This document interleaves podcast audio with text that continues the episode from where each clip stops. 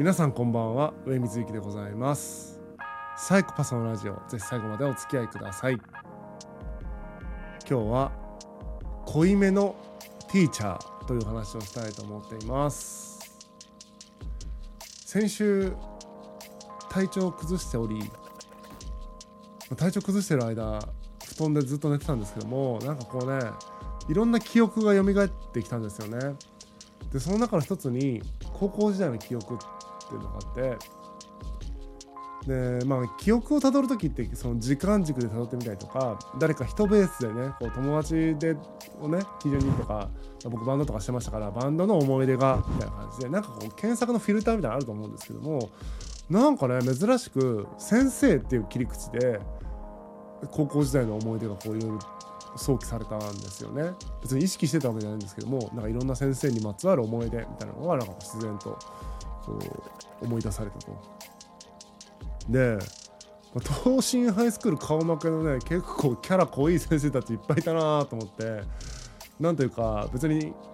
何の結論もないんですけどもこんな先生いたよみたいなエピソードをね今日はいくつかご紹介したいなと思ってます。まあ自分が忘れないためのね、えー、と記録映像としてですねこんな先生いたっていうことをね忘れないうちにあの記録として残しておこうかなと思ってます。まず、えっと、高校1年生の時のね国語の先生、まあ、ここから全部イニシャルで言ってきますけども王先生というね、えー、女性の先生だったんですが40代後半ぐらいかな。で多分ね工藤静香さんとか好きだと思うんですよね。こんな感じのこんな感じの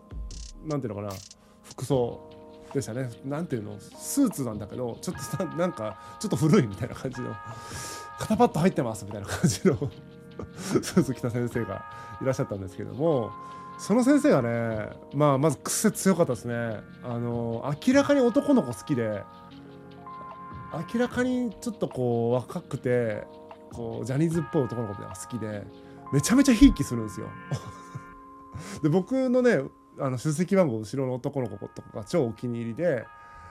もうデレデレでもう授業とかみんないるんですよ。デレデレでもう明らかにひいきしてで女子にめっちゃ厳しくて女子が何か言ったらすげえ冷たくあしらってその子が発言するその子っていうかイケメンが発言するとなんか嬉しそうに回答するみたいな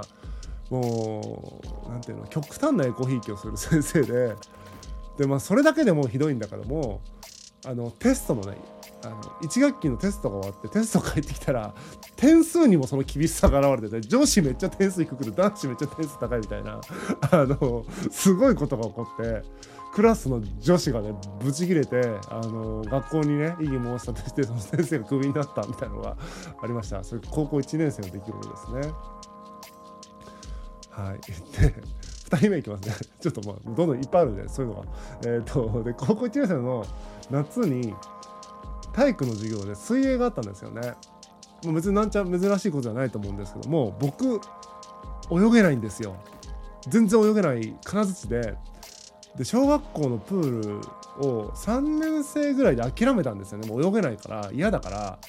3年生以降全部プール欠席してたんですよ。だから小学校3年生でプール終わってる。で中学校はたまたまプールがない学校だったんで小学校3年生ぶりに高校できないプールの授業があるわけですよ。で高校のプールってちょっと深くてあの僕でもちょっと僕結構身長1 8 5センチあるんですけどそれでもねちょっと何ていうの息できないぐらいの一歩間違えばねあのー、深さになるわけです中央の部分がね。結構辛いんですがその中ねあの当たり前のようにこう、まあ、授業ですからやるわけですよね水泳を。で当たり前のように小中やってきた程度ね9年間水泳をやってきた程の指導が来るわけですけど僕全く泳げないですから厳しいと。で水泳ってねこれ面白いんですけど僕僕からすると面白いんですけど球技とかって高校生になってもできない人って全然できなくて何ていうのかないかにもそのスポーツできなさそうな人って球技とかマジできない方するんですけど高校でも。水泳はできるんですよなんか知らんけど。ちょっと運動できなさそうな人でも 25m は普通に泳げるみたいな感じで泳げない人がねあれ何クラス合同でやったか忘れたけど50人か60人ぐらい多分いたはずなんですけど僕ともう一人ぐらいしかいなくて泳げない人が。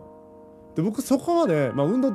あのできない方ではあるけどもそこまでねあのなんていうの極端に運動ができないタイプじゃないから先生から見てもまさか泳げないはずがないと見なされて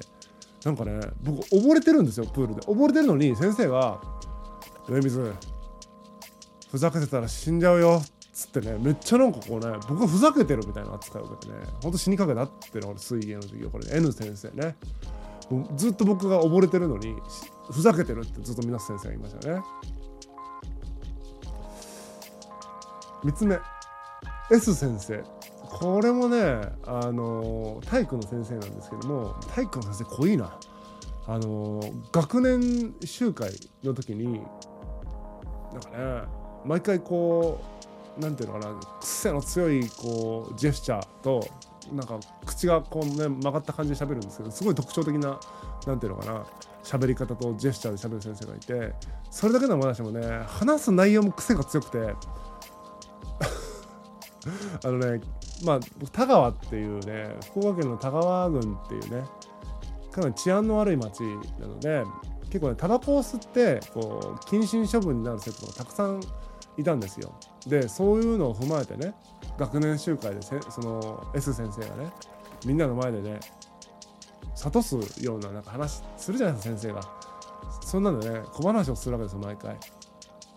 で結構印象的に残ってる話は印象的な話は俺もな高校の時親父のタバコを盗んで吸った。キャビンやった。一箱丸々吸ってなトイレで吐いた。みたいな話を全校集会でするんですよ。マジでね。なんか笑ってはいけない全校集会でななってそそしかもそれでタバコ吸うなって言うから自分は高校時代一箱キャビン吸ったみたいな話をなんかで吐いたみたいな話をして。タバコは吸うなって。もうもうロジックむちゃくちゃなんですよね。そういう話は毎回されるっていう全校集会とかね。あ全校学年集会とかね。あとはねまあそうだな高校3年生の時の課外授業？夏のね課外授業があってまあいわゆるその大学受験の前だからもう夏休み夏休何休んでる場合じゃないとえー、勉強しましたと夏休みも。で進路に合わせてコースに分かれます。えーと、4年生大学の文系に行く人理系に行く人短大に行く人、えー、公務員目指す人就職する人みたいな感じで分かれてるんですけど僕は当時あの何、ー、ていうかあんまり真面目な生徒ではなかったので進路とか別になかったんですよね。もう高校卒業したらバンドしようかなみたいな感じだったんで進路バンドみたいになってたんでちょっとどれにも当てはまらないで僕課外出ませんって言ってたんですけど先生が「上水バンドマンっていうのは大学に行って大学を中退するっていうのが王道だ」っつって4年生大学の文系のコースの中に入れられてなんかね夏休みにセンター試験の過去問解かされるみたいなのがあったんですけど僕は別にセンター試験も受けないし大学も受けないしなんかなあと思って寝てたんですよねその課外の授業で。そしたらその先生がそんな自分を入れ込んだくせにですよそのそうやって。なのに僕にこうやって言うんですよ。寝るぐらいなら課外授業に参加するなっつってブチ切れ出して。いやだからだから参加しないって最初から言ってたのに あの無理やり参加させられて寝てたら参加するなって言われるってそうかと思ってその授業が終わった休憩時間ですね。次のコマもあったんですけども休憩時間にもうその教室出てあの空き教室の外のベランダでね寝てたんですよ。夏休みだから結構あったかいですよね。ベランダで寝てたら今度ね別の先生がこう巡回しててたまたま「お前なんでこんなとこ寝てるんだ」っつってボコボコにぶん殴られるっていうねことがあって。なんかねこの何だろうな。自分はどこにも当てはまらないから行かないって言ってるんだけど無理やり当てはめられて参加させられて参加したら、え寝るなら参加するなって言われて参加しなかったら殴られるみたいなことで結構社会を学びましたよね。なんか濃い先生がたくさんいたなって思うし授業確かに授業でね勉強で学べることもたくさんあったと思うから勉強もっとやってきなかったなって後悔はあるんですけれどもなんかそういうこう社会の理不尽というか統率の取れてなさというかぐちゃぐちゃ感みたいなのってのは、まあ、社会の縮図だなと思ってとてもね学びの多い高校生活だったなというふうに思ってますね。もうあくまで今何人かの先生をピックアップしただけだしここに友達であるとか僕バンドしてたからバンド活動であるとかバイトをしてたとかまあね恋をしたとかいろんなことがやっぱりここにはさらに関わってくるわけですからまあその学校生活のその体験価値みたいなものっていうのは